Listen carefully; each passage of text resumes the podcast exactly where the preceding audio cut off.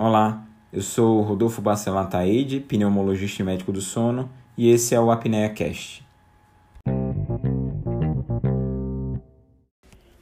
Esse é mais um novo episódio do Apnea Cast. Neste episódio falaremos sobre o tratamento farmacológico da COVID-19 e as evidências associadas a esse tratamento. Esse, esse áudio é, faz parte da apresentação realizada no encontro da Liga Acadêmica de Farmacologia Médica da Universidade Estadual do Sudoeste da Bahia, que foi realizado no dia 15 de outubro de 2020. E por falar em algo que tem evidências científicas surgindo diariamente, é de extrema importância datar. Fala-se então sobre as evidências que existiam até aquela data, até aquela época. E assim eu deixo esse áudio para que todos tenham a oportunidade é, de acesso a essa discussão e que, caso haja alguma dúvida ou surgimento de alguma nova evidência, que possam me acompanhar nas outras redes sociais. No Instagram, arroba Rodolfo Pneumosono e também no Twitter, arroba RBA Pneumosono. E agora eu espero que todos aproveitem e segue então o áudio da apresentação.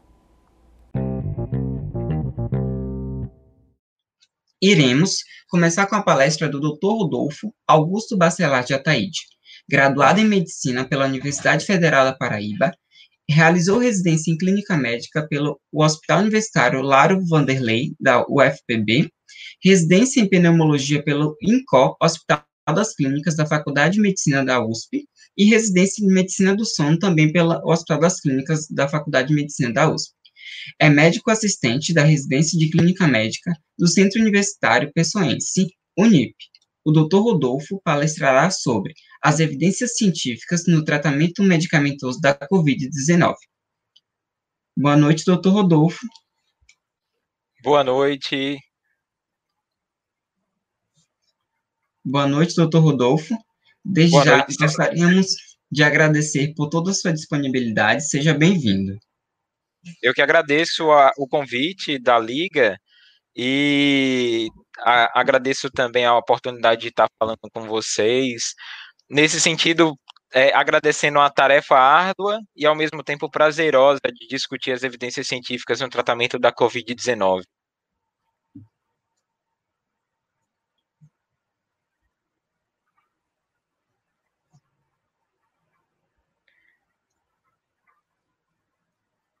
Então, dando início à nossa discussão, eu peço só para que me confirmem se me escutam e se a, a tela está compartilhada adequadamente. Sim, escutamos e a tela está já compartilhada. Ótimo. Então, de novo, agradecendo a LACFAMED pela oportunidade de discutir sobre as evidências científicas no tratamento da Covid-19. É uma tarefa difícil, como disse, porque é, exige uma constante atualização, a gente está sendo inundado por trabalhos acerca do tema, a gente precisa separar o joio do trigo, entender o que é que realmente é uma evidência científica de qualidade, e isso é uma tarefa prazerosa e também é cansativa, por assim dizer. Mas as duas coisas não se anulam. E, de novo, agradeço a oportunidade de estar aqui conversando com vocês. Uh, dando início, então, antes de tudo, para que chegue-se num raciocínio de como eu vou tratar adequadamente a patologia, eu preciso primeiro entender o que é a COVID-19. E a COVID-19 nada mais é do que uma síndrome respiratória aguda causada por um vírus. Então, é a, a síndrome respiratória aguda severa causada pelo SARS-CoV-2 um vírus respiratório da família dos coronavírus. Os primeiros casos são descritos no final de 2019.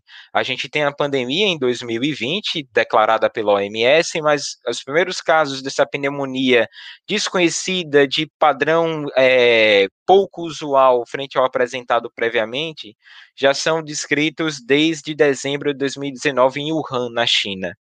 A OMS, então, no, é, nomeia, após a denominar pandemia, a patologia de Covid-19, e então, entendendo o vírus da Covid-19, o SARS-CoV-2, como um coronavírus, mas especificamente ele é um beta-coronavírus. Os coronavírus, eles são patógenos habituais do ser humano, Porém, nessa gravidade, com esse aspecto de acometimento, eles são raros. A gente tem três outros coronavírus, é, esse na verdade é o terceiro, a gente tem dois outros.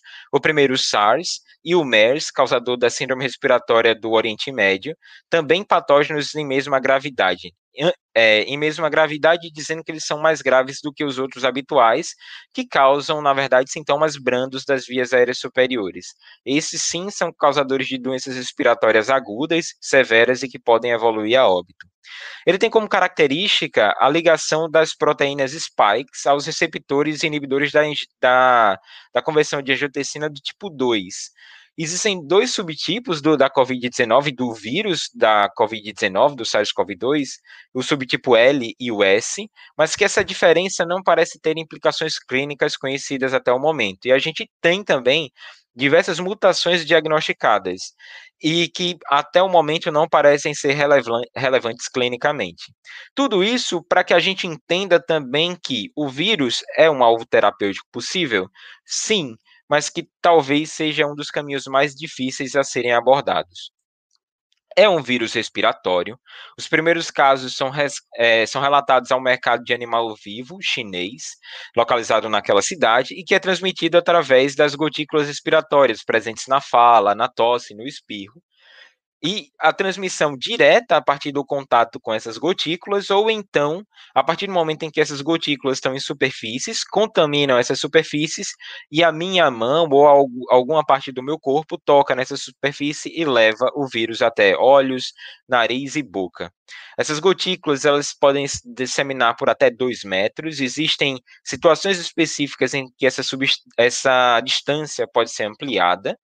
E ela pode ser viável como aerosol no ar por até três horas, e que de, eh, torna áreas em que pacientes tussam, espirram ou falem como áreas de risco.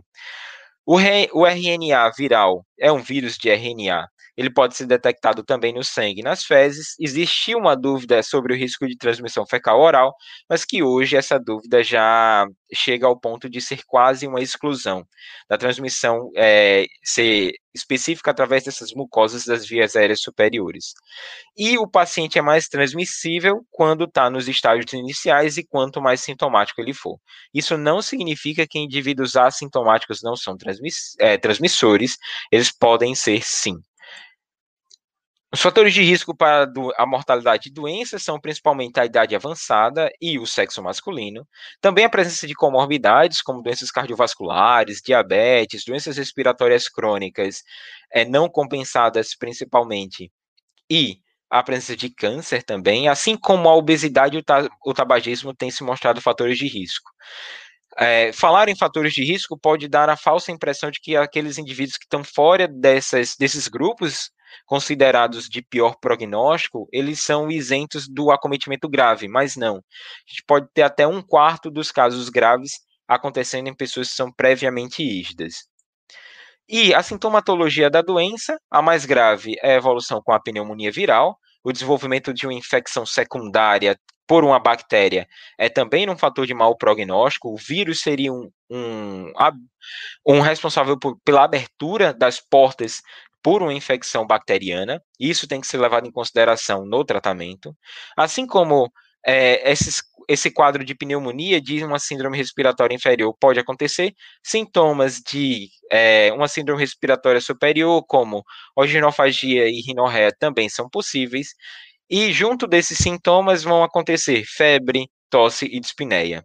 Sintomas gastrointestinais, como náusea, vômitos e diarreias, diarreia, também é fre são frequentes, mas acontecem em menor proporção. O número de 3% pode parecer um número pouco frequente, mas não, seria o acometimento exclusivo pelo trato gastrointestinal. E associado a esses quadros, também há a possibilidade de desenvolvimento da perda ou alteração do olfato e paladar, a anosmia e a digeusia ou a. Os sintomas leves iniciais, eles podem evoluir com piora, ou seja, ter sintomas leve no, leves no começo não significa que a doença será de evolução favorável, isso necessita de uma observação clínica, pela possibilidade do secondary crash, que vai ser abordado posteriormente, e também a possibilidade de evolução já no, no início do quadro, com é, uma síndrome de desconforto respiratório agudo, uma SARA, em até um quinto dos pacientes que vão apresentar esses sintomas por volta até do oitavo dia de evolução da doença, e de todos os pacientes hospitalizados, 12% vão precisar do uso de ventilação mecânica invasiva. Quanto à fisiopatologia do vírus, ele acontece como todo patógeno viral, ele vai é, se ligar a receptores específicos das superfícies é, celulares, no caso, os distribuidores da, da enzima conversora de angiotensina do tipo 2, vai haver uma entrada dos vírus, uma invaginação do material celular, é, do material viral, por exemplo, material genético viral, que vai se utilizar do, da, do industrial metabólito da célula para a produção de novas cópias virais, e assim ele, é, ele libera mais é, cepas virais para que continue sendo continue acontecendo as infecções, a infecção. Mas o que, que fala a favor de uma evolução desfavorável? Muito mais do que a infecção viral é, fala a favor de uma evolução desfavorável, fala a favor a resposta do indivíduo. Então a gente pode falar que a COVID-19, a doença causada pelo SARS-CoV-2, ela é muito mais uma doença de uma resposta exacerbada ou desregulada do hospedeiro do que propriamente uma doença em que o vírus é o agressor. Então, boa parte do acometimento patológico e da gravidade da doença vai depender da minha resposta, do meu equilíbrio do sistema imunológico, se eu tenho uma resposta adequada ou se eu tenho uma resposta disfuncional. Já que o mecanismo patogênico é complexo, é, boa parte dos estudos tem abordado como o principal causador exatamente dos quadros graves a tempestade das citocinas, em que existe um extenso dano tecidual, também associado a um quadro inflamatório responsável por uma co coagulação disfuncional. Essa síndrome de coagulação disfuncional é chamada de síndrome, síndrome de microclots, onde tem uma síndrome microvascular obstrutiva, que é responsável por uma hipoxemia com um pulmão nem sempre é, exudado, nem sempre com a presença de um substrato que faça um extravasamento líquido dele, que é característico da SARA. Boa parte desse acometimento e dessa tempestade de citocinas, ela vem derivada a partir dos fatores de necrose tumoral alfa, da interleucina 1 e da interleucina 6, e também existe um aspecto importante de atuação de uma pró-interleucina, que é mediadora de ativação de fibroblasto e que vai ser responsável pela sequela de fibrose, que é a pró-interleucina 1-beta. Todo esse quadro leva, então, à lesão alveolar difusa, que é possível também, e que vai é, ser responsável tanto pela intensa inflamação como a possibilidade de uma congestão capilar. Dito isso, por que, que, é importante, então, abordar esse fenômeno fisiopatológico nesse sentido? Porque todos eles podem ser alvos terapêuticos. A partir do momento em que eu tenho uma mediação inflamatória, ou consigo bloquear a ação desses fatores de necrose tumoral, das interleucinas 1 e 6, existe a possibilidade de eu diminuir a agressão que o meu sistema imunológico vai causar a mim mesmo. Esse padrão de evolução da doença inflamatória ele vai acontecer, onde inicialmente eu tenho uma resposta viral, e a partir dessa transição eu tenho uma resposta inflamatória mais exacerbada, uma hiperinflamação, e assim eu posso entrar em quadros mais graves, que vão evoluir nessa situação crítica com a síndrome da angústia respiratória, a falência de outros sistemas. A COVID-19 é uma doença inicialmente pulmonar, mas que tem repercussões sistêmicas.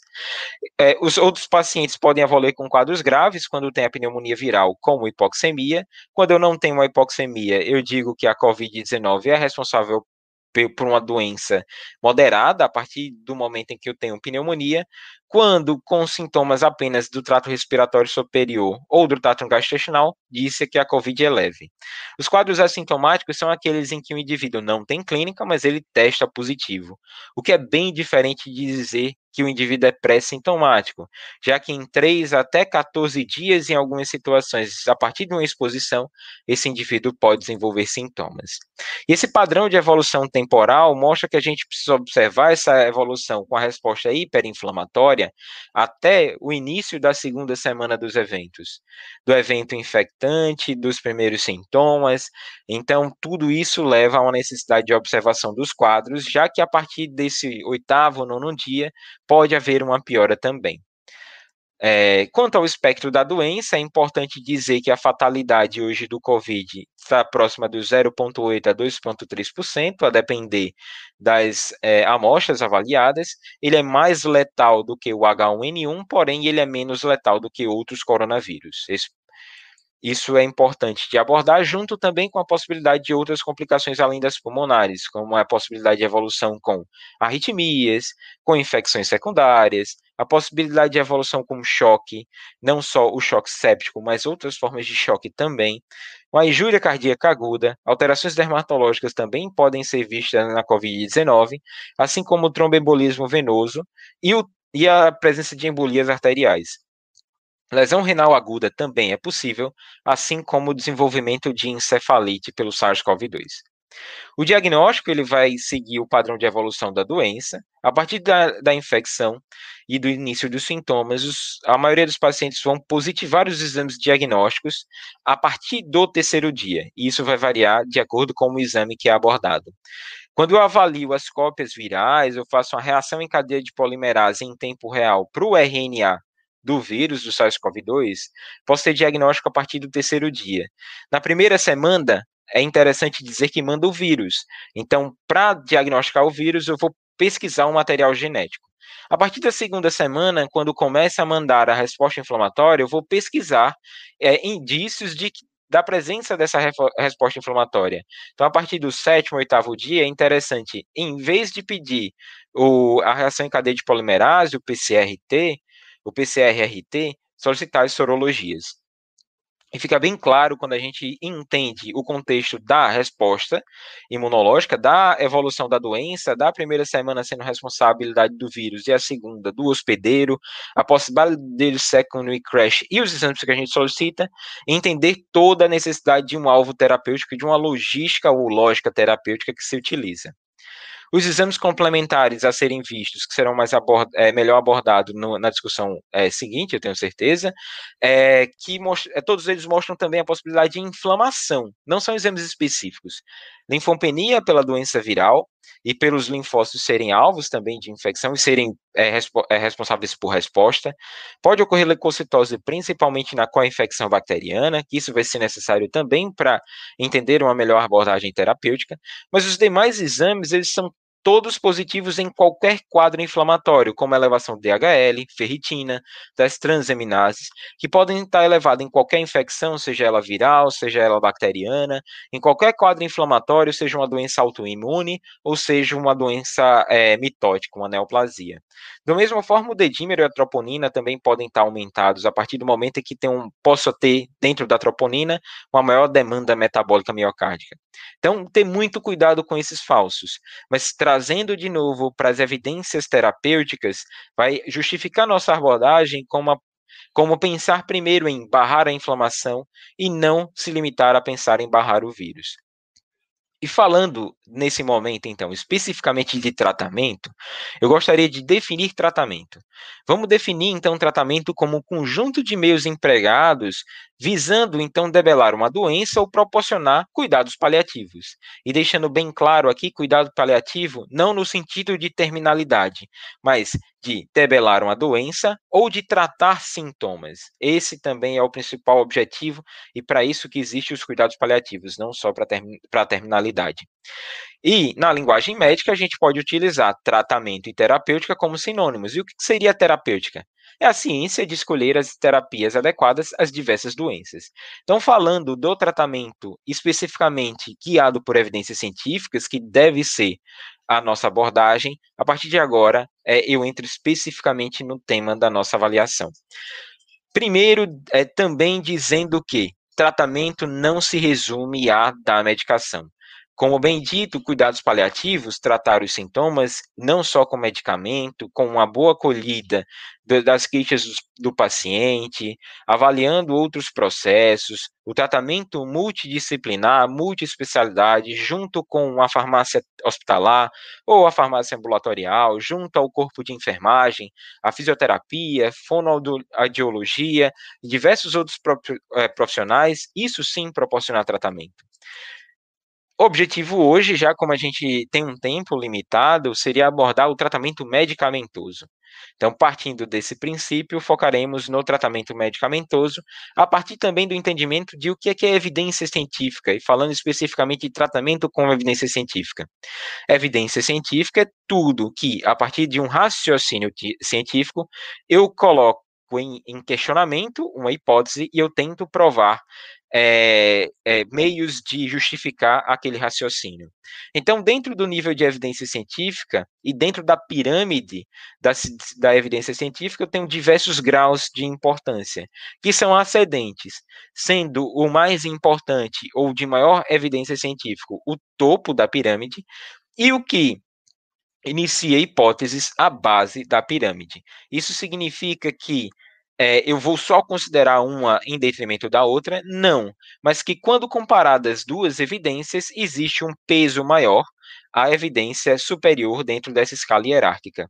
Ressaltando que é, é, evidência superior também necessita de evidência de qualidade. Então, não adianta ter uma revisão sistemática de má qualidade comparada a uma corte de boa qualidade, de boa metodologia científica.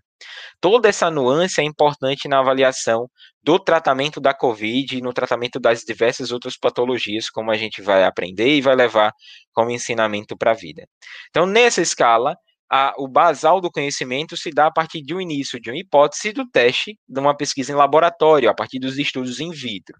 Depois eu passo a iniciar pesquisas em animais, eu saio das culturas de células e vou para maior complexidade, então para as cobaias.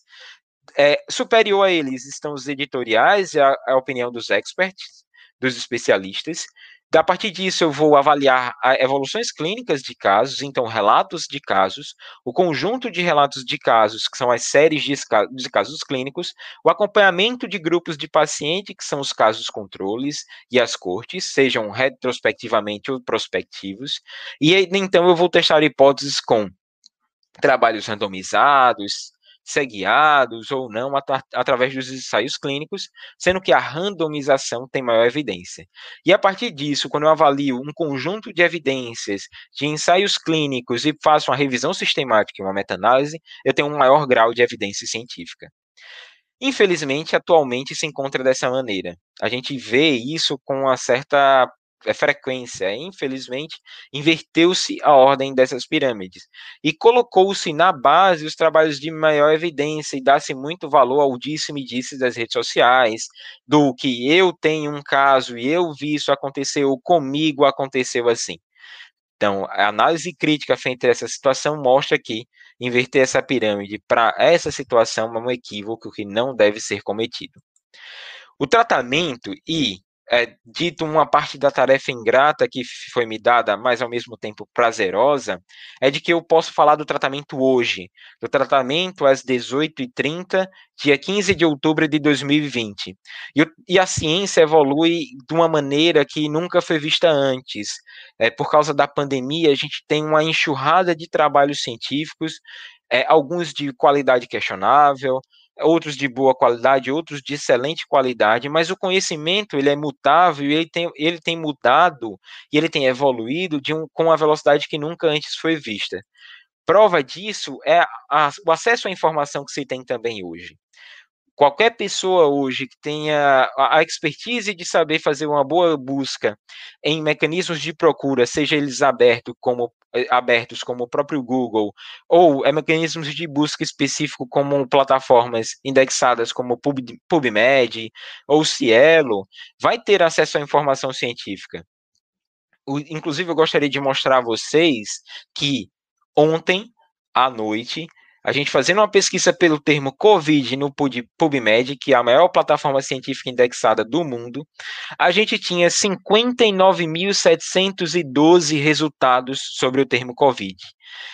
Infelizmente, pela limitação do tempo, eu não tenho como abordar esses quase 60 mil, mil trabalhos aqui. A gente vai é, focar em temas específicos, naqueles de maior relevância, a, de modo que eu tenha um conhecimento é, sólido ou solidificado acerca do tema. Quanto a tratamentos, principais é, fármacos abordados ou mecanismos de tratamento estão aqui listados para vocês. Então, eu tenho o ananquira, azitromicina, atazanavir, atorvastatina, o ABCG, o bacilo de Camargo-Erim, a bevacizumab, a corticoterapia, o uso da cloroquina e da hidroxicloroquina, uso de ciclofosfamida, colchicina, vitamina D, o ecolizumab, o favipiravir, heparina, ivermectina, interferon, jacotinib, lopinavir, ritonavir, nitazoxamida, oseltamivir, plasma de convalescente, remdesivir, asildenafil, soroperimumab, tocilizumab, talidizomida, umifenavir e o zinco pareceu ser é, chato repetir tudo isso, mas foi proposital falar todos esses nomes, porque é uma infinidade de tratamentos possíveis. É, esses são os principais listados. Existem diversas outras drogas em análises. É, drogas experimentais, drogas que sequer têm nome ainda, são é, ditas por siglas, por números, conjunto de números e letras. Então, existe um universo acerca do tratamento é, para a Covid-19 que está sendo construído e que é, vai ser foco da nossa discussão. Algum, é, o importante de dizer hoje é que o foco do tratamento ele se dá a partir do momento em que eu tento bloquear a replicação viral e um outro foco de tratamento é eu tento evitar a resposta imunológica desorganizada. Especificamente, vamos abordar esses tratamentos é, destacados agora, mas existem alguns outros que precisam ser levados em consideração. Por exemplo, o BCG, a vacinação com BCG pode ser considerada um tratamento em evolução a partir do momento em que a vacina e a exposição a peptídeos da, do bacilo de Koch, é, do Mycobacterium tuberculosis, faz com que o indivíduo desenvolva uma, reação é, linfocítica TH1. E o que se aborda hoje é que maturar uma resposta linfocítica via TH1 também pode regular a resposta via TH2, que é a via do COVID, que é uma resposta que vai levar à liberação de interleucinas, de fator de necrose tumoral, tudo aquilo que foi visto anteriormente. É, outro fármaco também, que é a colchicina, tem, teria seu benefício por ação anti-inflamatória, assim como o uso do interferon. Uh, o uso do oseltamivir, por analogia, a, o influenza H1N1, mas principalmente abordando outros tratamentos a partir do uso do plasma de convalescente, que ainda não tem evidência forte, a evidência é duvidosa, de que eu expondo o indivíduo ao vírus e desenvolvendo uma doença grave, transferindo anticorpos de outro indivíduo que já respondeu, eu pudesse ter uma resposta imunológica mais organizada. Assim como uma iniciativa brasileira, o estudo do soro hiperimune, em que em vez de desenvolver uma resposta assim, eu induziria em cobaias, a principal utilizada seria o cavalo, induziria um contato com o SARS-CoV-2, tiraria os anticorpos desse, desse animal e instilaria para induzir uma resposta imunológica no indivíduo acometido pela patologia. Assim, eu gostaria de começar a discussão específica através dos imunológicos, no momento em que eu tento regular a resposta imunológica.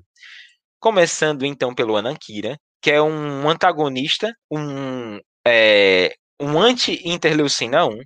O primeiro trabalho publicado é esse, através, foi publicado é, recentemente, dois meses, três meses atrás, no Lancet, que mostrou que indivíduos que fizeram uso de ananquira quando em formas severas de Covid, eles tinham uma menor mortalidade e também uma melhor, um menor tempo em uso de metilação mecânica invasiva. Então, eram indivíduos graves, hipoxêmicos, que precisavam ir para a UTI e tiveram uma melhor sobrevida e menor tempo de ventilação mecânica quando utilizaram a medicação. Esses indivíduos, e analisando a tabelão do trabalho, que é uma forma excelente de saber uh, se esse trabalho tem validade ou não, esses indivíduos eh, eram idosos, ou seja, um grupo de risco para a COVID-19, para a doença mais grave. Esses indivíduos, eles eram é, rígidos em termos de peso, eles eram eutróficos, não tinham uma obesidade pronunciada, é, não eram em sua maioria indivíduos obesos, no grupo Anankira, mas no grupo controle esses indivíduos tendiam a ter um maior peso e isso tinha significância estatística, o que deve ser, o que pode ser entendido como um fato que leva ao questionamento de que, poxa, será se esse indivíduo do grupo controle ele não teve um pior desfecho e o indivíduo do grupo tratamento não teve o melhor desfecho justamente por causa do peso? Então começa a haver um questionamento acerca do Anankira a partir desse dado. Em termos de comorbidade, a gente viu que o estudo foi bem, bem pareado para esses indivíduos, todo, a maioria deles diagnosticados com SUAB, e que tinham doença grave sim. E não houve diferença entre é, o grupo controle e o grupo tratamento. Indivíduos bem inflamados, mas sem diferença também. E um outro questionamento que se levantou, então, além do peso, foi o uso da hidroxicloroquina. O grupo tratamento, que teve o um melhor desfecho acerca da patologia, ele fazia uso da hidroxicloroquina. Isso significa que a hidroxicloroquina funciona? Não, a gente vai ver o é, a gente vai ver mais na frente que é exatamente o contrário. Inclusive, eu posso dizer que o tratamento foi sem sucesso a partir do conjunto de evidências de que a hidroxicloroquina não mostra benefício hoje no tratamento da Covid-19. Posso acreditar, então, a resposta ao Anankira? De certa forma, sim, mas com a ressalva de que, nesse trabalho, os indivíduos que eram do grupo tratamento tinham menor peso, o que pode ser uma variável de confusão.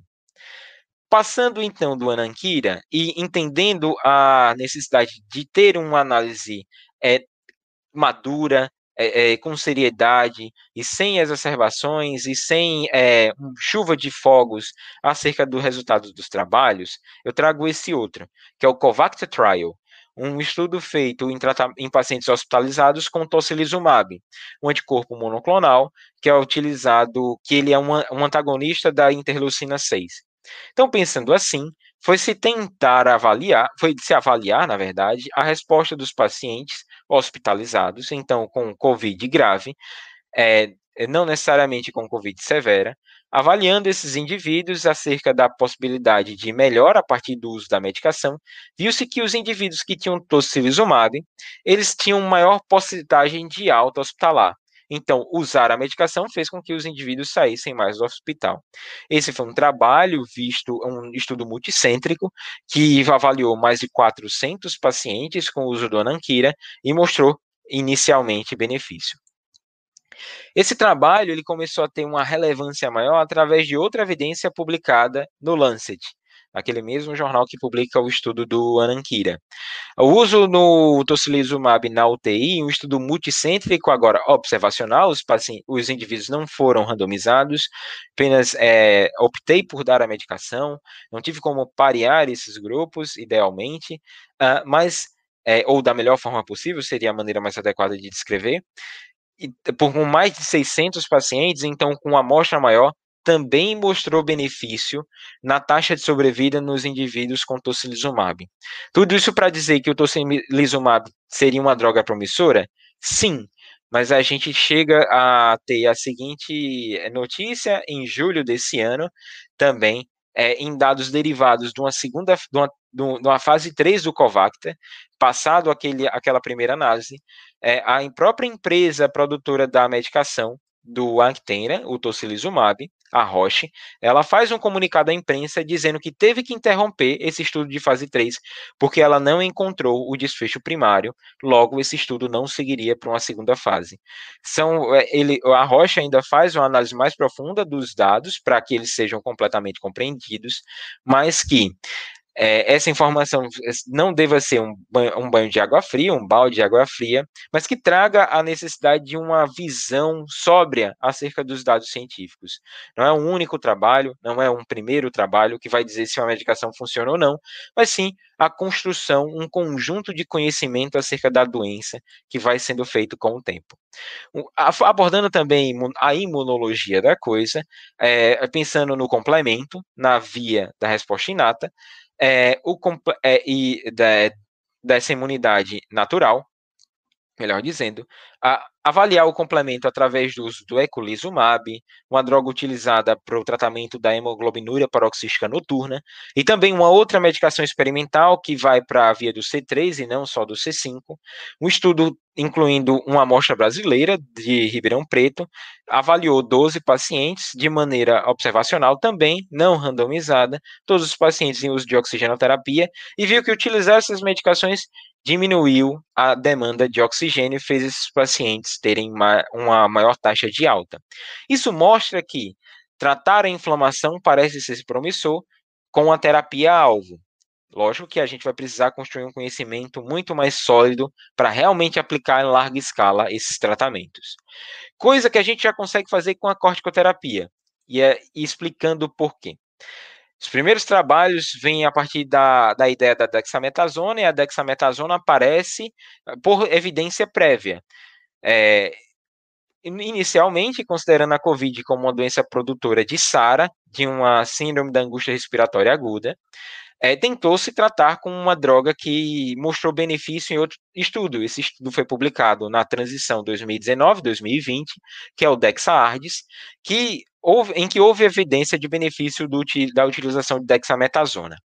Ficou-se na dúvida do benefício do corticoide. Inicialmente, até houve uma corrente que advogava não iniciar o corticoide, porque o corticoide promoveria uma maior replicação viral, dado esse visto a partir de outras infecções pelo coronavírus, os outros SARS, em que o, dex, é, o corticoide não mostrou um benefício evidente também em outra doença respiratória causada por, pelo coronavírus.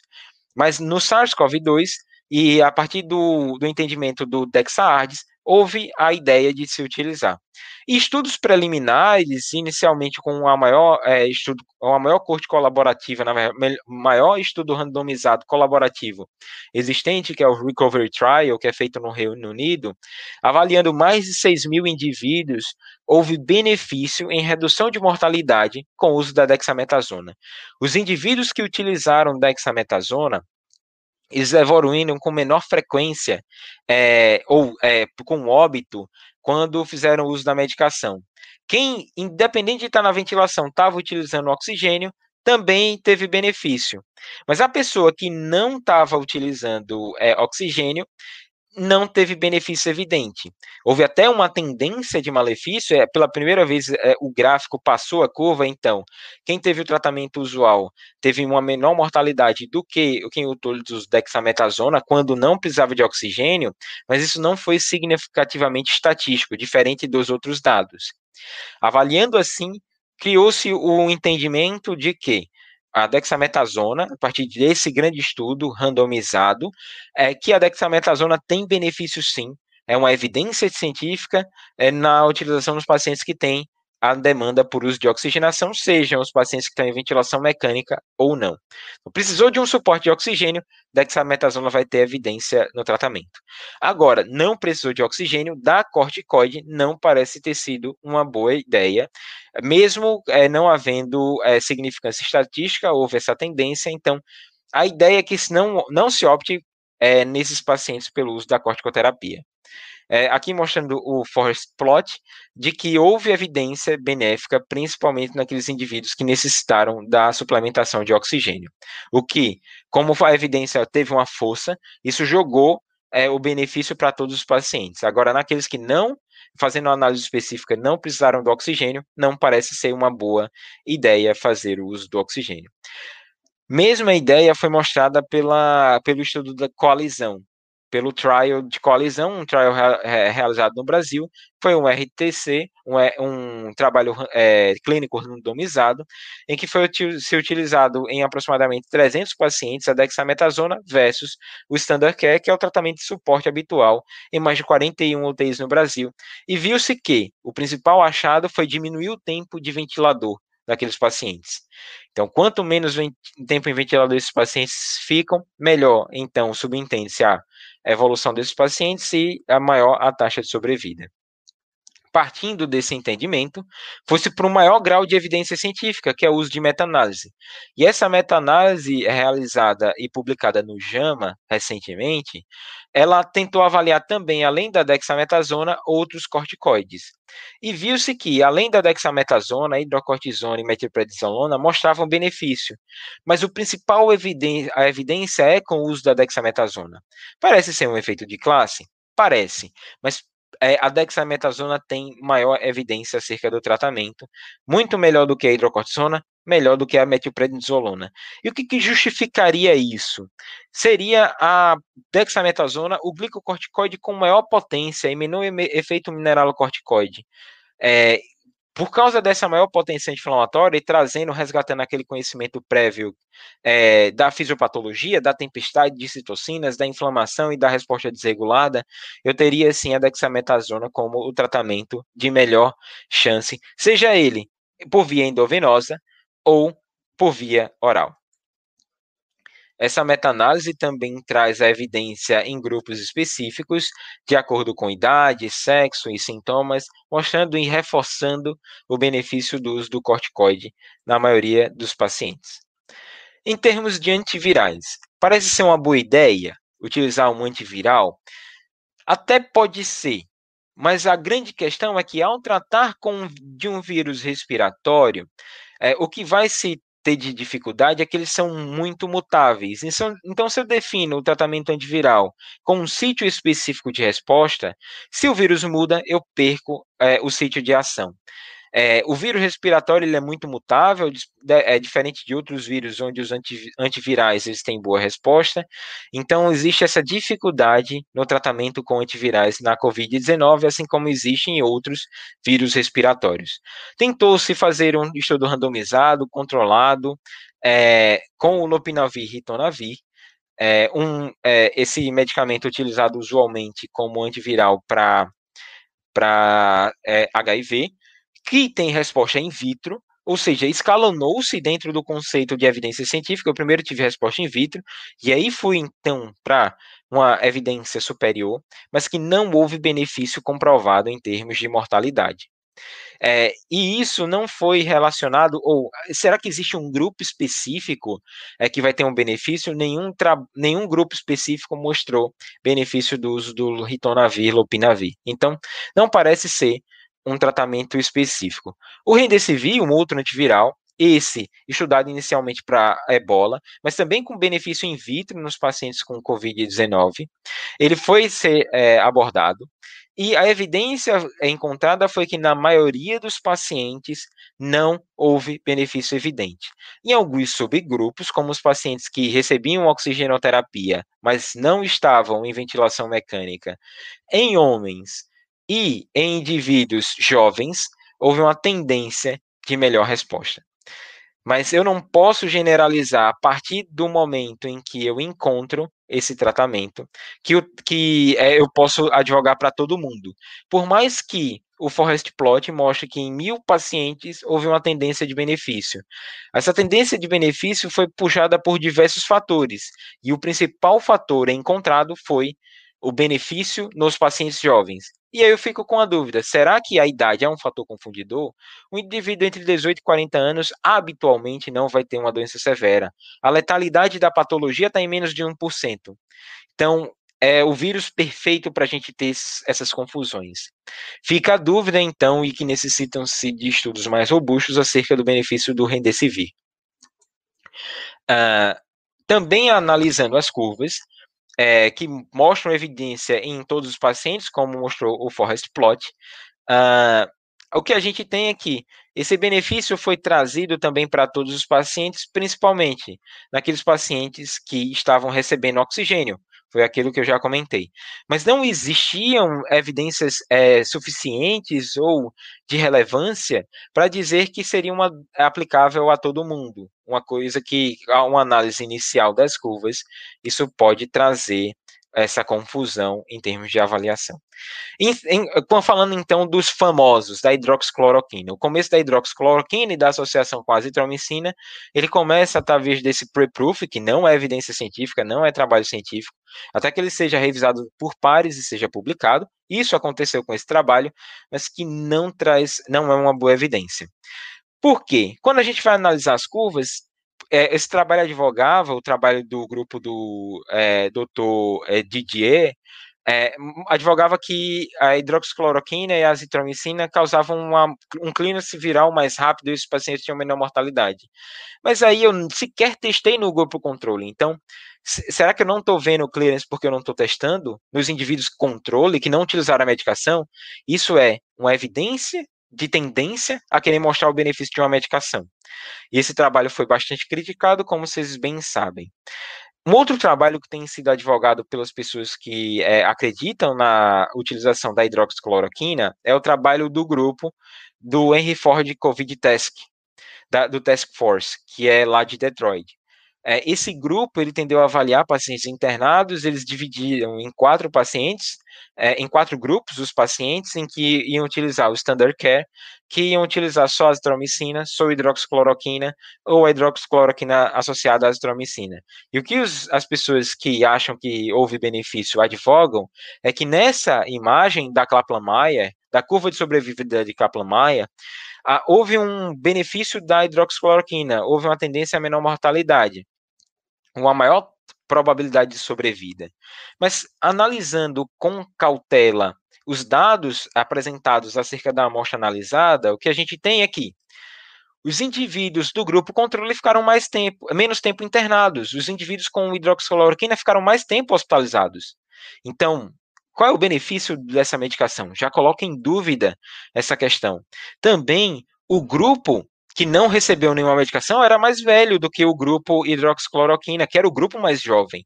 E a gente bem sabe que a idade é um dos principais fatores de risco. Assim como o grupo que não recebeu nenhuma medicação utilizou em menor número outro tratamento, nenhuma medicação que eu digo, hidroxicloroquina ou azitromicina, eles utilizaram até o tratamento, mas o grupo que teve melhor resposta foi exatamente o grupo que recebeu corticoide, que mais recebeu corticoide, e que é um dos que mais recebeu corticoide e quem mais recebeu também o tocilizumab. Então, o efeito é da hidroxicloroquina, o dessas outras duas medicações que eu já mostrei previamente, que tem evidências de benefício é, em outros trabalhos. Ficou esse questionamento também Outro questionamento é que o grupo que não recebeu nenhuma medicação é um grupo menor, tem 400 indivíduos apenas, enquanto que o grupo hidroxicloroquina azitromicina tem é, o dobro do número de indivíduos e o uso do grupo hidroxicloroquina isolada tem mais do que o triplo de indivíduos avaliados pelo grupo é, de nenhum tratamento. Isso coloca em dúvida esse questionamento, que uma análise superficial ou uma análise pueril desses dados vai fazer com que a gente tenha conclusões erradas. E aí vem um outro questionamento. A azitromicina fez mal para esses pacientes porque é, se eu uso a hidroxicloroquina, a curva deveria se seguir. E por que, que essas curvas se descolam? Seria pelo efeito é maléfico da azitromicina? E qual seria a, a lógica disso? Então, são outros questionamentos não abordados nesse trabalho. Todos eles publicados na mesma revista, que tem uma, um viés editorial e tem essa má qualidade de publicação, infelizmente. Trazendo outros trabalhos com melhor evidência em revistas de maior impacto, impacto a hidroxicloroquina não se mostrou benéfica na profilaxia, os trabalhos não mostraram é, benefício nos indivíduos que tiveram é, sintomas precoces e não hospitalizados. Inclusive, a taxa de placebo em termos de mortalidade foi a mesma do que usar hidroxicloroquina. Não houve benefício é, evidente também no tratamento precoce nos pacientes com, com é, quadros leves em diversos trials. Esse trial espanhol, diferente do que advogaria o trial lá do protocolo de Madrid, uh, que não é uma publicação, é apenas uma, uma, uma coisa que foi se reproduzindo, assim como não tem evidência é, em trials chineses e nem nos trials brasileiros, que é o que mostrou a colisão nos pacientes é, leve a moderado. Não houve benefício da hidroxicloroquina em mortalidade em pacientes internados, em também é, mais de uma evidência. E também nos casos graves. Então a gente fechou um ciclo de evidência crescente, desculpa, de evidência crescente até uma, um RCT. É, Meta-análises estão sendo é, é, avaliadas também, mostrando que não há evidência é, do uso da hidroxicloroquina é, para os pacientes com Covid. E outro trabalho famoso é o da ivermectina. E tem uma catching phrase, uma frase que é uma frase anzol que pega o leitor pe pela por uma má interpretação, que é, o, é nesse trabalho publicado nessa Antiviral Research, que é o FDA Approved Drug Ivermectin, que não é FDA Approved para COVID, é FDA Approved para outras patologias. E aí a pessoa tem a ideia, um leitor inocente tem a ideia de que isso possa ser uh, uma droga que já foi aprovada. Esse trabalho é um trabalho de um grupo australiano que fez uso de ivermectina em é, culturas de células de rins de macaco e mostrou que em doses oito vezes maiores do que utilizadas pelos seres humanos existia a inibição da replicação viral. Lembrando que é uma cultura de células, ou seja, é o basal do conhecimento. Isso não significa que eu utilizando em humanos eu vou ter benefício. Nem para tratamento, nem para profilaxia.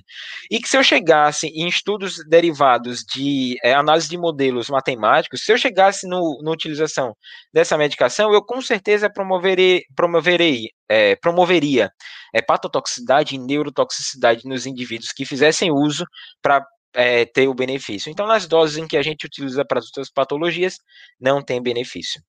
Quanto aos antibióticos, as evidências vêm a partir do momento em que eu aplico adequadamente antibióticos nos pacientes com co-infecção bacteriana. Então, não é utilizar antibiótico para todo mundo.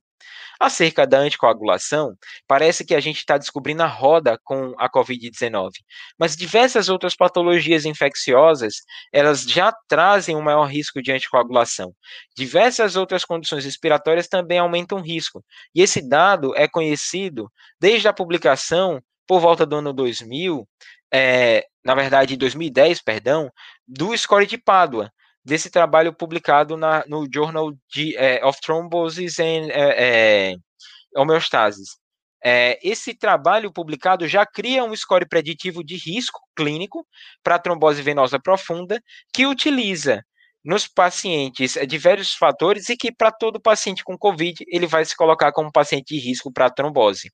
Seja ele porque ele tem uma redução é, da mobilidade, porque ele tem uma infecção respiratória, porque ele tem uma insuficiência respiratória, tudo isso vai levar ele a ter um maior risco de trombose, porque ele vai pontuar sempre maior do que 4.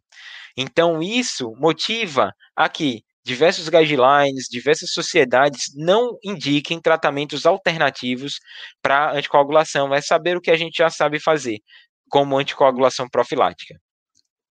Tudo isso, e não querendo me alongar mais, deixando tempo para uh, que a gente tenha a nossa discussão, para que falar que existe tratamento hoje para a Covid-19, a gente já tem evidência de medicações com benefício.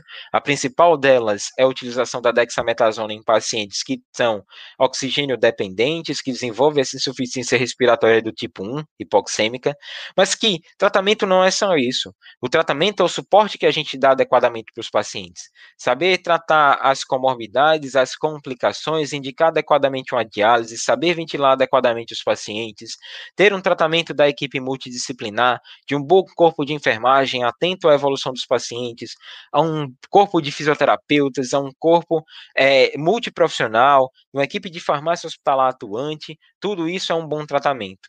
O que salva vidas na Covid é o cuidado da equipe de saúde com qualidade, com essas equipes treinadas, que saibam fazer o tratamento adequado de cada paciente. Essas são frases das, das presidentes e vice-presidentes da Sociedade de Medicina Intensiva e da Sociedade Brasileira de Pneumologia. E aqui eu termino minha apresentação dizendo que de novo, a ciência evolui num ritmo é, que nunca se viu antes.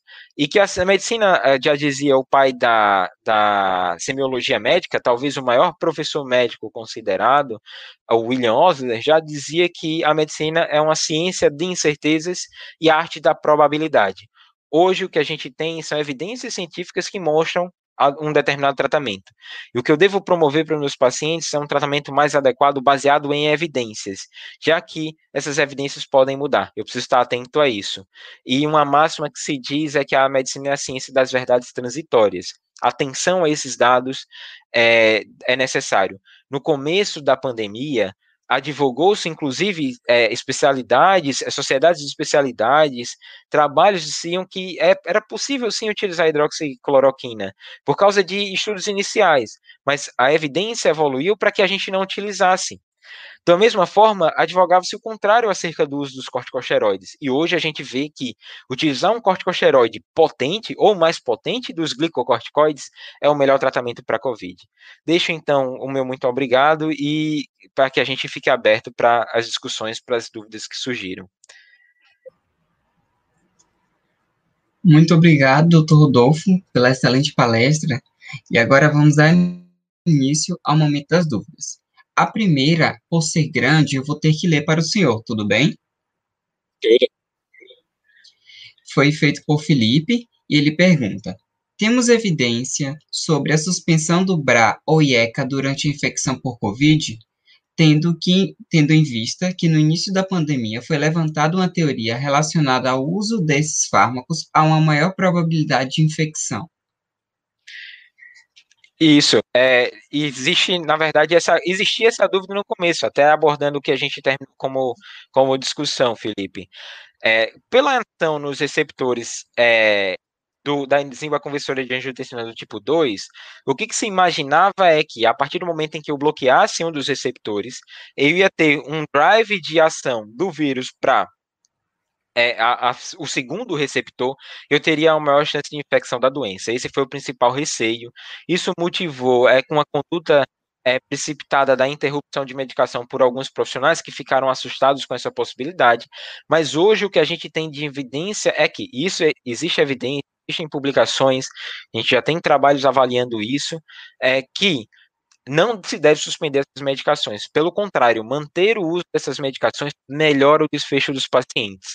Faz com que esses pacientes tenham um melhor controle clínico das comorbidades, e a partir do momento em que ele tem esses, esse melhor controle clínico, ele tem melhor desfecho clínico também da Covid-19. Então, a indicação hoje da evidência científica transicionou daquele receio inicial do desenvolvimento de uma doença mais agressiva para que a gente indique que os pacientes continuem utilizando os IECAs. Certinho. A próxima está projetada na tela. Existe evidência que afirme correlação entre infecção por Covid e exposição ao sol, vitamina D? É, assim, que a, existe uma correlação de infecção com a Covid. Eu acho que a pergunta, na verdade, foi assim: se eu utilizar vitamina D, eu vou ter doença menos grave? Essa dúvida, ela vem a partir da situação de que é, a vitamina D ela é um cofator de, de, da maturação de diversos processos dentro do, do corpo da gente, inclusive vários processos é, imunológicos. E quando eu tenho um desbalanço da vitamina D, eu tenho insuficiência da vitamina D, esse indivíduo pode estar tá mais propenso à infecção. A ideia de que você, corrigindo as deficiências da vitamina D, você teria uma menor chance de doença grave. Alguns trabalhos tentam avaliar isso também. Mas a o grande questionamento acerca da vitamina D vem da base do, dos trabalhos que mostraram essa, essa correlação entre deficiência de vitamina D e desbalanço em resposta. E existe uma dúvida acerca dessa evidência. Dado isso, a gente não tem uma resposta precisa. É, eu, o que eu digo a você é que, hoje, o indivíduo tem deficiência de vitamina D, eu tenho indicação de correção dessa, dessa deficiência, não pela COVID, mas por todo um outro, é, uma outra, é, outras evidências e outras justificativas. Acerca da COVID, a gente não tem uma evidência robusta sobre esse benefício, que, por exemplo, me faça eu, indivíduo sem deficiência de vitamina D, precisar fazer a suplementação ou utilizar essa medicação. O que de o que dizem os maiores estudos com N grande sobre o uso de hidroxicloroquina cloroquina atualmente? Isso, o que dizem esses trabalhos e o que o principal é, o principal trabalho é o Recovery Trial, junto dele vem o Coalizão. Eles dizem que não há benefício do uso da hidroxicloroquina, seja nos indivíduos com doença leve, nem nos indivíduos com doença grave. Foi o que foi apresentado na, na nos, nos diapositivos, nos slides. Eu não tenho benefício também na profilaxia, isso tem diversos trials mostrando. Voltando também à apresentação, o que as pessoas que advogam é, o benefício é, exatamente é a partir do trabalho do Henry Ford Task Force, que Covid Task Force, que diz assim, ah não, eu tenho um trabalho com mais de 2 mil indivíduos que mostrou benefício é, com o uso da cloroquina. Mas quando você faz a análise específica desses dados, você vê que o grupo controle era o menor grupo, o grupo hidroxicloroquina tinha três vezes mais indivíduos. Quando eu pego uma doença em que mais de 90% dos indivíduos vão ter uma evolução favorável, e daqueles casos graves é, que internam, só 12% vai para a ventilação mecânica, isso é um prato cheio para que você mostre benefício em drogas que não têm benefício. E aí vai sempre ficar a dúvida: será que foi a hidroxicloroquina? Eu já tenho essa, esse questionamento. Eu coloco a hidroxicloroquina como um grupo três vezes maior.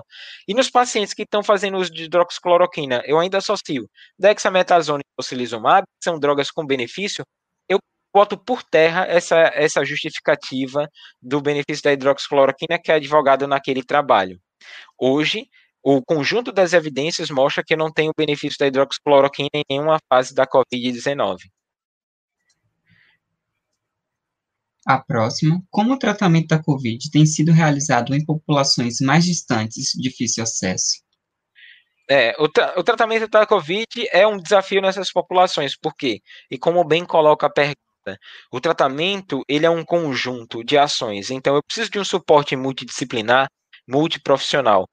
É, a partir do momento em que eu tenho um indivíduo numa situação mais é, precária em termos de acesso a serviços de saúde, é, com é, é, locais que são menos abastecidos acerca de é, insumos, em equipes treinadas, esse indivíduo com certeza tem um pior prognóstico.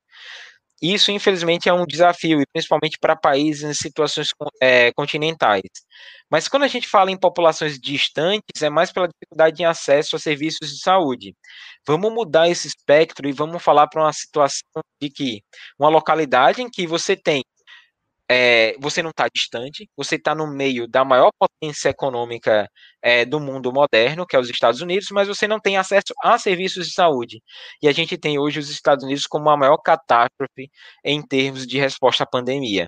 Porque a questão do tratamento é suporte de, adequado é leito de internação, oferta de oxigênio para aqueles que precisam, terapia com ventilação mecânica, fazer uso de anticoagulação, utilizar antibiótico na co-infecção bacteriana e fazer uso do corticosteroide para os indivíduos que são O2 dependentes. Isso é o conjunto de evidências que mostra benefício na COVID.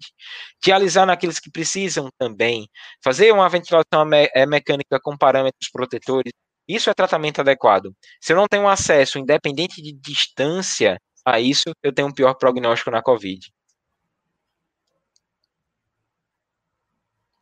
A literatura estabelece diferentes níveis de proteção para os diferentes materiais usados na confecção de máscaras. foi uma pergunta, desculpe. E na melhor das situações, melhor material, qual o poder de proteção da máscara? É, isso vai assim.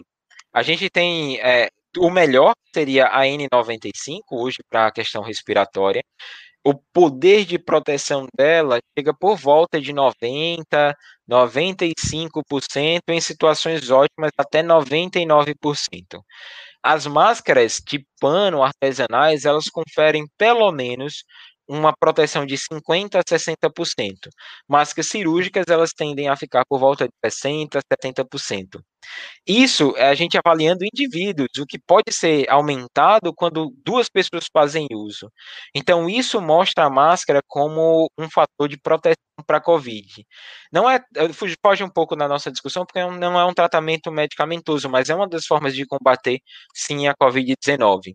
Até a gente tem evidências que mostram que o uso da máscara não faz só ter uma doença mas, é não ter menos doença, como faz ter doença menos grave. Então, em populações é, é, o, o, em populações em que a gente tem é, uso disseminado da máscara, a gente tem uma menor letalidade também, é, mais indivíduos assintomáticos, como se a máscara protegesse de doenças mais graves. Uma menor carga viral exposta seria é, evolução a doença menos grave. Quais as chances de um indivíduo ter uma reinfecção por Covid-19? As manifestações clínicas que o indivíduo pode apresentar podem ser piores à primeira infecção? Bem, a chance de um indivíduo ter é, reinfecção por Covid, elas são baixas, elas existem. Se a gente levar em consideração as reinfecções documentadas com é, genotipagem é, de que houve uma diferente cepa responsável pela infecção e não uma prolonga, um prolongamento de carga viral. A gente tem casos que giram por volta de 5 a 6 casos no, é, possíveis no Brasil, documentados, se eu não me engano, eu não tenho a precisão desse dado, seriam três ou quatro. Então é bem pouco provável dentro do fato de que a gente tem 6 milhões de infectados quase no Brasil, 5 milhões de infectados, perdão. É, as manifestações clínicas do indivíduo tendem a ser mais arrastadas, não necessariamente piores, o que a gente tem nessa, nessa segunda infecção. Então, dos indivíduos que desenvolveram, eles não, necessari não necessariamente precisaram ir para a UTI ou tiveram quadros mais graves. Mas até interrompendo um pouquinho a evolução das perguntas, eu acho que teve um comentário interessante que não sei se é o próximo, que é a pergunta do Braulio. É esse que você vai me fazer depois? Não. Isso, esse Isso. comentário. É assim, Braulio, eu assim, a conclusão de que o brasileiro tem acesso à saúde pública universal é precipitada. Não foi isso que eu quis dizer. Na verdade, eu disse exatamente o contrário. A gente vive uma, um padrão de uma pandemia heterogênea. Isso motiva, inclusive, alguns grupos dizerem de que a gente não vive uma pandemia, a gente vive uma sindemia, já que diversos locais, inclusive dentro do mesmo país, eles não têm acesso a serviços de saúde. É, a gente tem que imaginar que serviço de saúde é uma das coisas relacionadas à pandemia. Uh, e existem diversos fatores relacionados a essa resposta. O brasileiro ele tem acesso à saúde pública universal gratuita, ele tem, mas ter a, a, o direito de acesso não significa ter acesso. Eu concordo para você. A gente tem exatamente uma má resposta à pandemia, por quê? No Brasil, a gente tem essa heterogeneidade dos serviços públicos. Eu não posso dizer que o hospital numa capital oferece, um hospital no interior oferece a mesma oportunidade de tratamento do que no interior. Isso eu não posso dizer que o Nordeste, os hospitais do norte do país tem, em sua grande maioria, a gente pode ter é, exceções, tem me, a mesma oportunidade de tratamento do que os hospitais no sul e sudeste. Então, tudo isso faz com que a pandemia seja heterogênea. Mas, junto a isso, a gente tem a heterogeneidade social. Eu tenho locais, inclu, inclusive, não há sequer água e sabão para lavar as mãos. Então, eu não, eu, é, isso faz parte todo da catástrofe do manejo da pandemia. Além de é, a dificuldade é, de entendimento pelos níveis socioculturais, por um combate, inclusive dentro dos, dos indivíduos é, que teriam uma melhor oportunidade de educação, uma conduta de pseudocientífica e um viés político da discussão da coisa. Então, essa coisa faz com que a gente não tenha uma resposta adequada à pandemia em grande parte dos lugares. Na Inglaterra, é o seguinte: a resposta foi desastrosa, a gente tira do contexto a questão da pandemia da Inglaterra dessa discussão, a situação em termos de possibilidade de acesso aos serviços de saúde. Realmente, o acesso lá é universal, muito semelhante ao brasileiro.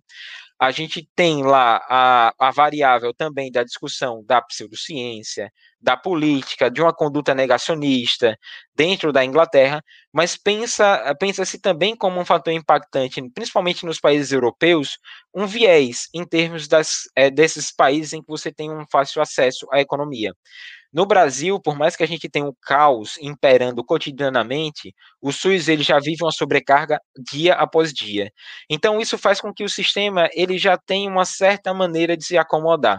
Isso é uma vantagem? Não, é uma vergonha que a gente tenha um serviço e um projeto tão bem escrito, exemplo para diversos outros países sofrendo disso. Mas quando você pega outros países, como os países europeus, que fazem o que deveria ser realmente feito, focar em serviço é, primário, atenção básica, eles têm uma menor taxa de leitos de internação em algumas situações. Então, a pandemia escancarou isso. Eles investiram muito em medicina preventiva, mas não tinham leitos de retaguarda para uma população idosa e com comorbidades que eram adequadamente manejadas no ambiente ambulatorial. E isso aumentou uma sobrecarga, causou uma sobrecarga dos sistemas de saúde e a gente teve esse caos. Não só na Inglaterra, mas também teve esse caos na, na Espanha, em diversos outros países. É, a discussão acerca dessa situação é muito, muito complexa, mereceria talvez até um outro encontro. Não sei se eu te respondi, Braulio, mas se você tiver algum questionamento, a gente pode fazer é, essa discussão também no privado, com é, esses meios de contato que eu deixei. Seria, seria muito interessante. É, não, eu não queria atrapalhar as outras perguntas, e por isso Nada, eu deixei essa, essa questão. Muito bem explicado e é bem complexo mesmo a situação. A próxima. Um estudo recente sobre reinfecção. O vírus pode desenvolver resistência aos tratamentos disponíveis? É, como a gente não tem é, tratamento específico para o vírus que mostre benefício, a gente não tem essa documentação ainda. Mas é uma das principais críticas em focar o tratamento com antivirais. Porque a partir do momento em que eu tiver alguma mutação do vírus que impossibilite o sítio de ação antiviral, aí eu vou perder a oportunidade de tratar adequadamente esses pacientes. E a grande questão associada é que os vírus respiratórios são muito mutáveis. Fato esse que todo ano a gente toma vacina para gripe, porque o vírus muda muito. Então, isso, isso talvez a janela de tratamento, a oportunidade de tratamento para a COVID seja evitar essa inflamação exacerbada, essa resposta exacerbada, e não focar no vírus especificamente. É o benefício que provavelmente o corticoide traz. Com base em sua experiência e tratando-se da realidade do SUS, quais os fármacos mais utilizados para o tratamento da Covid-19? Isso são, assim, a gente tem no SUS a oportunidade de fazer essas medicações. É, dexametasona é disponível nas unidades é, de tratamento da Covid. Uh, os anticoagulantes também então, nesse sentido, na minha realidade, na minha experiência, especificamente eu não tive problemas de desabastecimento. Então, o SUS conseguiu prover essa questão. Mas, de novo, voltando à pergunta de Braulio, o questionamento, eu não tenho como dizer que isso é o mesmo que acontece na Bahia, ou em São Paulo, ou no Acre, por exemplo. A gente tem uma diversidade de realidades. Então, o que eu posso dizer a minha realidade é que em João Pessoa, nos serviços de referência, a gente conseguiu fazer o tratamento baseado em, nessas evidências que surgiram. Em sua perspectiva, o uso off-label de medicamentos para tratar a Covid-19 tem predominado diante dos protocolos internos? É, primeiro, é aquela questão do entendimento de off-label em label e off-label é está em bula e não tem bula, é diferente de evidência científica. Nem sempre a evidência científica ela tem tempo, é atualizada dentro da bula. Então tem essa diferenciação. Mas o que a gente vê, eu acho que talvez foi o que motivou a pergunta, é muito tratamento baseado em evidências fracas, frustras, é, baseado em opinião do especialista, no eu acho que funciona, ou eu vim funcionando com um paciente X, ou eu tratei 99 pacientes e funcionou nesses meus 99 pacientes. O grande problema e o que faz a COVID ser uma doença que é ótima para um tratamento placebo é exatamente isso, que a grande maioria dos indivíduos vai evoluir com é, resposta clínica favorável. Então, será que respondeu ao tratamento ou respondeu porque o paciente ia melhorar? Não é, foi uma resposta, o paciente ia melhorar por si só. E isso cria uma falsa impressão de tratamento. E aí você tem a disseminação desses áudios de WhatsApp, protocolos de WhatsApp, esses, essas publicações que não são publicações, são rascunhos que são encaminhados a plataformas e virando evidência científica, que é uma grande crítica que a gente tem. Professor, em relação à oxigenoterapia dos pacientes internados com Covid-19, existem estudos comparando a ventilação mecânica não invasiva e a intubação orotraqueal? E se sim, quais as evidências? É, o que a gente tem não é estudos que, é, particularmente, eu desconheço estudos que comparem ventilação mecânica não invasiva e intubação, porque são indicações diferentes. É, o que se tem, em contexto geral, é de que a ventilação mecânica não invasiva, quando bem aplicada, ela diminui mortalidade. É, isso significa dizer que entubar os pacientes de maneira inadequada, não em termos de técnica, mas em termos de indicação, é uma conduta não aceitável. Então, é saber indicar quanto dessas coisas. Elas não são excludentes, elas são, são aplicadas em é, situações clínicas diferentes. Então, é, seria antes da minha parte dizer que há dois grupos, por exemplo, para comparar, e dizer, não, esse grupo eu vou fazer VNI, e se evoluir inadequadamente, eu vou entubar, ou então num grupo, no outro grupo eu vou entubar todo mundo. Entubar todo mundo não é uma conduta aceitável, porque já existe evidência de melhor uh, de melhor é, resposta na, de utilização de ventilação mecânica induzida, é, não invasiva quando bem aplicada. Como você avalia a evolução da ciência com relação aos tratamentos disponíveis para a Covid-19? Esperaria tratamentos mais eficazes ou o que temos é adequado para evitar mortalidade e salvar vidas? É, assim, avaliando essa, essa resposta, nunca se viu é, uma resposta científica tão rápida na história da humanidade. É, em termos de identificação do vírus, em termos de tratamentos é, de suporte para os pacientes, em termos de velocidade de publicação, é, de é, uma comunidade científica que se colocou em prol de dar uma patologia específica. Então, é, a gente está vivenciando a história sendo escrita em termos de ciência. Então, não tem uma, não tenho, o que eu tenho para comparar é Enquanto que, para isolar e diagnosticar a Covid, por exemplo, eu demorei cerca de um mês e meio, ou menos do que isso, é, se a gente comparar os dados chineses, eu demorei quatro anos para identificar o vírus da, do HIV. Então, eu demorei quatro anos para saber que o HIV existia. Para a Covid, eu demorei um mês. Isso mostra com, como a, a medicina evoluiu nesse sentido.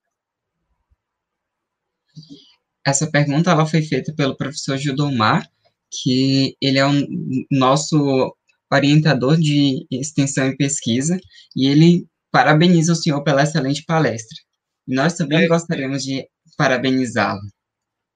Obrigado, não, eu gostaria de agradecer Gildomar, que foi a pessoa que me convidou pela oportunidade de estar aqui, é, e deixar meu abraço e, de novo, parabenizar pela iniciativa da Liga também. Uh, e aí, Gildomar fez uma pergunta que está aparecendo como a evolução em relação ao tratamento disponível. É, o que a gente tem adequado para evitar a mortalidade é, não é assim, a gente falar de adequado é aquela coisa, é a talvez a frieza dos números frente ao sentimento que a gente tem. O nosso desejo é que 100% dos pacientes fossem tratados. Quando a gente vai para a evolução, é, para avaliação estatística das coisas, entram o, o NNT a, a, e outros fatores como farmacoeconomia que são utilizados também. O desejo da gente é 100% de resposta. Mas os que, os que os dados trazem para a gente é que sim, houve uma melhora importante. A gente tem visto uma queda de mortalidade em frente à evolução da pandemia. Os pacientes estão mais adequadamente tratados. Então, o ideal, o ideal é 100% de sobrevida. Mas a gente já tem dados que podem ser considerados satisfatórios, sim. É, a gente pode evoluir, pode melhorar sempre. Gente, cada dia deve ser melhor do que o dia que passou mas já é um, um, uma luz que surge dentro do cenário atual que a gente tem hoje. Professor, essas foram as perguntas. Nós gostaríamos de agradecer pela palestra e pela sua disponibilidade. O senhor contribuiu com maestria para o nosso evento e, desde já, muito obrigado. É, eu que agradeço de novo e para vocês um bom segmento de evento. Obrigado. Eu para o pessoal que ainda não segue o Dr. Rodolfo, o Instagram dele é arroba Rodolfo Pneumosono. Podem seguir. Muito bom. Obrigado. Curtiu? Tem alguma sugestão? Gostaria de tirar alguma dúvida? Não esquece de deixar seu comentário. E aproveita também para seguir as outras redes sociais. Estou no Instagram com o arroba Rodolfo Pneumosono e no Twitter com o arroba RBA E até o próximo episódio.